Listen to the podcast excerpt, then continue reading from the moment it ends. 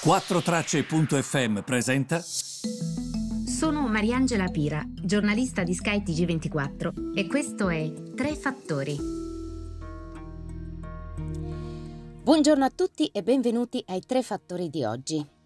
Badate bene che questa settimana sarà caratterizzata dal punto di vista economico-finanziario, ma anche appunto di geopolitica economica, dalla questione cinese, perché comunque la Cina è come se stesse correndo ai ripari, perché non sta crescendo come avrebbe in qualche modo sperato. Voi immaginate, questo è un paese gigante, quindi anche se l'economia a noi sembra cresca in modo ghiotto, è evidente che c'è tutto l'Ovest da nutrire. Quindi sono ghiotte per noi che cresciamo sempre in modo anemico, ma per loro crescere banalmente anche del 5% è poco, perché hanno bisogno di nutrire tutta una parte del paese che rimane molto indietro.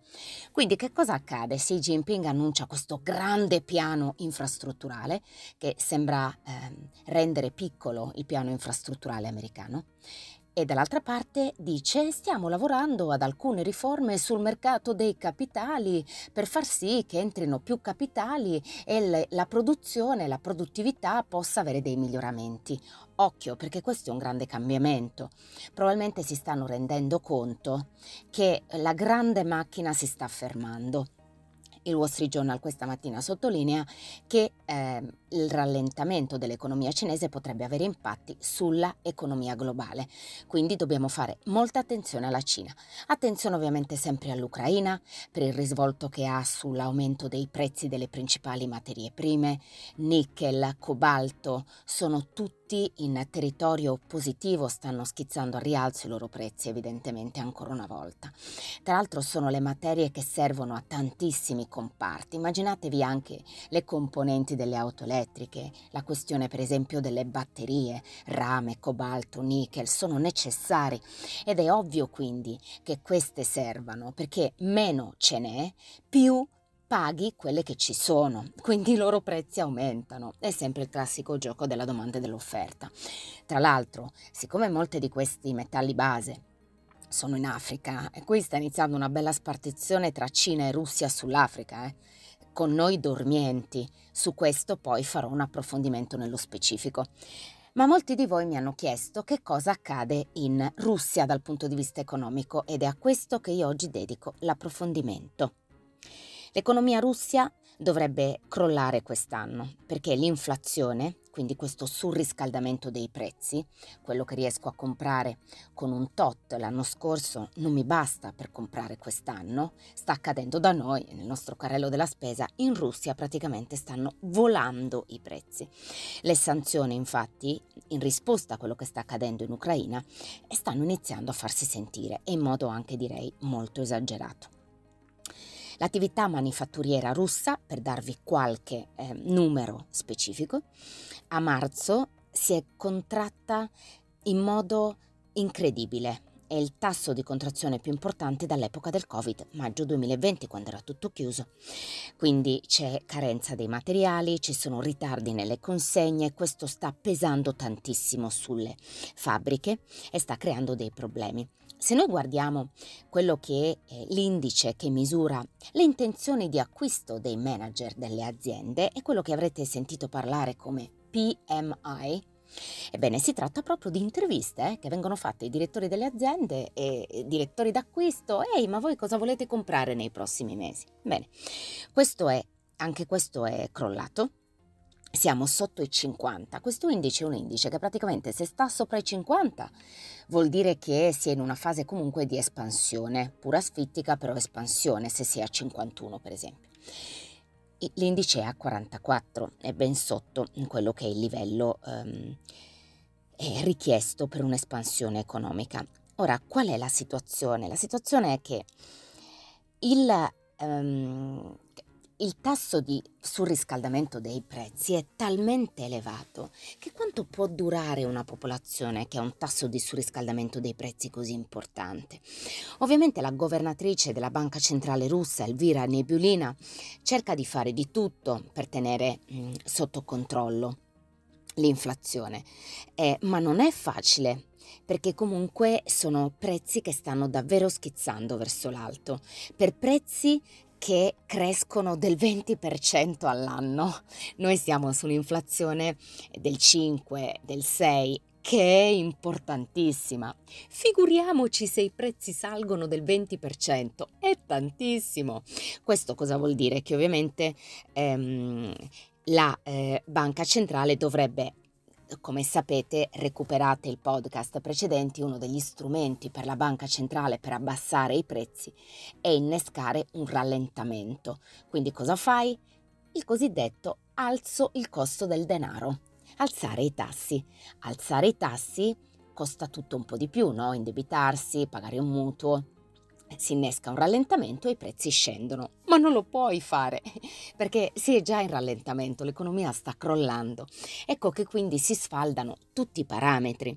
Che cosa accade in questo senso? Che la banca centrale non solo non alza i prezzi, cosa che dovrebbe, alza il costo del denaro, cosa che dovrebbe fare per diminuire i prezzi, ma abbassa il costo del denaro perché deve mitigare l'impatto delle sanzioni economiche, quindi pensare all'economia più che ai prezzi, ma i prezzi stanno schizzando ugualmente, è un meccanismo che tu non puoi controllare. Ci sono le sanzioni, tutto è sanzionato, ai cittadini russi costa tutto di più, l'inflazione quindi schizza alle stelle, nel contempo arrivano in ritardo le cose, la produzione cala perché non arrivano le componenti. Capite che è un disastro? È ovvio che la situazione è molto difficile, quindi bisogna veramente stare molto attenti a quello che sta accadendo, perché il tasso annuale dell'inflazione sta crescendo tantissimo e la Banca Mondiale dice che il PIL russo potrebbe affondare dell'11% quest'anno. Il Fondo Monetario Internazionale ha detto che crollerà dell'8,5%, che poi ricrollerà nel 2023. Vladimir Putin ha detto che il governo dovrà accrescere il suo budget per la spesa per cercare di dare liquidità alle persone e in qualche modo sostegno alla sua economia. Ma non è detto che basti, perché la situazione è molto complicata. Goldman Sachs ha detto che i trend che ci sono in questo momento nell'economia russa continuano ad essere negativi. E comunque, per esempio, Goldman Sachs, questo per dire che non tutti spesso la pensano allo stesso modo, bisogna raccontare sempre i fatti con le diverse opinioni, ha detto che secondo loro l'inflazione in qualche modo si sta calmierando, speriamo, ma speriamo soprattutto per i russi, perché non è che dobbiamo identificare la Russia con Putin. Ci sono delle persone che in questo momento stanno soffrendo, la spesa dei consumatori infatti rallenta, perché comunque tutto costa di più, quindi stanno spendendo meno ed evidentemente è anche difficile risparmiare in queste situazioni per i consumatori, perché quello che sta accadendo non ti permette di farlo. E la situazione, diciamo, quindi, se dovessimo sintetizzare, vedi un'economia che comunque sta andando veramente verso il basso. L'altro problema però è che, come tutti noi, la Russia si indebita, giusto? Tu devi pagare le spese del tuo paese, quindi cosa vai? Vai sul mercato, emetti i tuoi titoli di Stato, le persone li comprano e tu corrispondi loro un tasso di interesse. Anche noi lo facciamo, anche gli altri stati lo fanno. Anche su questi meccanismi trovate sempre i podcast precedenti, quindi fate riferimento ad essi. La Russia idem è indebitata, ma soprattutto con un momento del genere in cui tu hai tantissime sanzioni che ti pesano addosso, devi comunque continuare a pagare gli interessi sul debito che hai contratto con gli altri. Lo devi fare perché altrimenti tu rischi il default sul tuo debito in dollari, va bene? E quindi, siccome il debito tu l'hai contratto in dollari, devi ripagare in dollari. E il periodo di grazia potrebbe finire il 4 maggio, quando ci saranno delle rate da pagare e qualora loro non le pagassero, davvero potrebbe esserci il default, come sottolineano le agenzie che si occupano dei rating delle pagelle a questi paesi sovrani come Moody's ed S&P.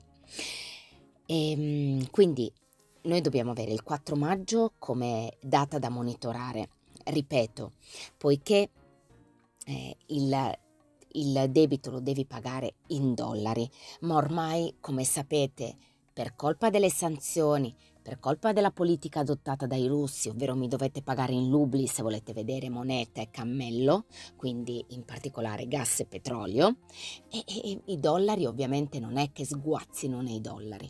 Questo significa che pagare il debito che hai contratto in dollari potrebbe essere complicato.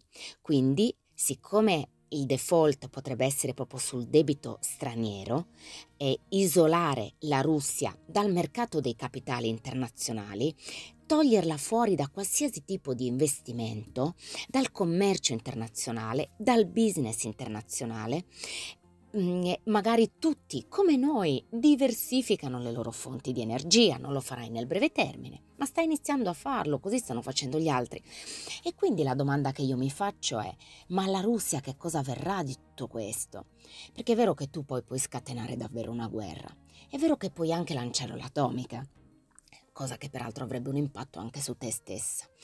Però al di là di questo, economicamente, se voi ragionate, se io diversifico le mie fonti di energia guardando altrove, che tipo di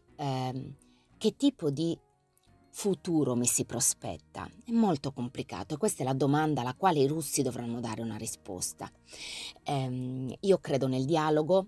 Finisco questo podcast odierno dicendovi che sembra ci siano delle novità, sembra si stia iniziando a dialogare.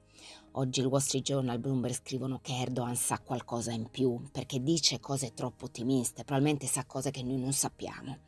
Perché secondo me i russi si stanno rendendo conto probabilmente della situazione. Non so quanto lo sappia Putin, al quale, anche secondo i colleghi che sono in loco, molte cose non vengono dette dai suoi funzionari altissimi, quindi vedremo insomma come si dipanerà la situazione. Mi sento di dire che è come se ci fosse una novità sul fronte del dialogo, che un funzionario tedesco dica noi toglieremo le sanzioni solo se le truppe russe andranno via, significa che stai iniziando a dialogare.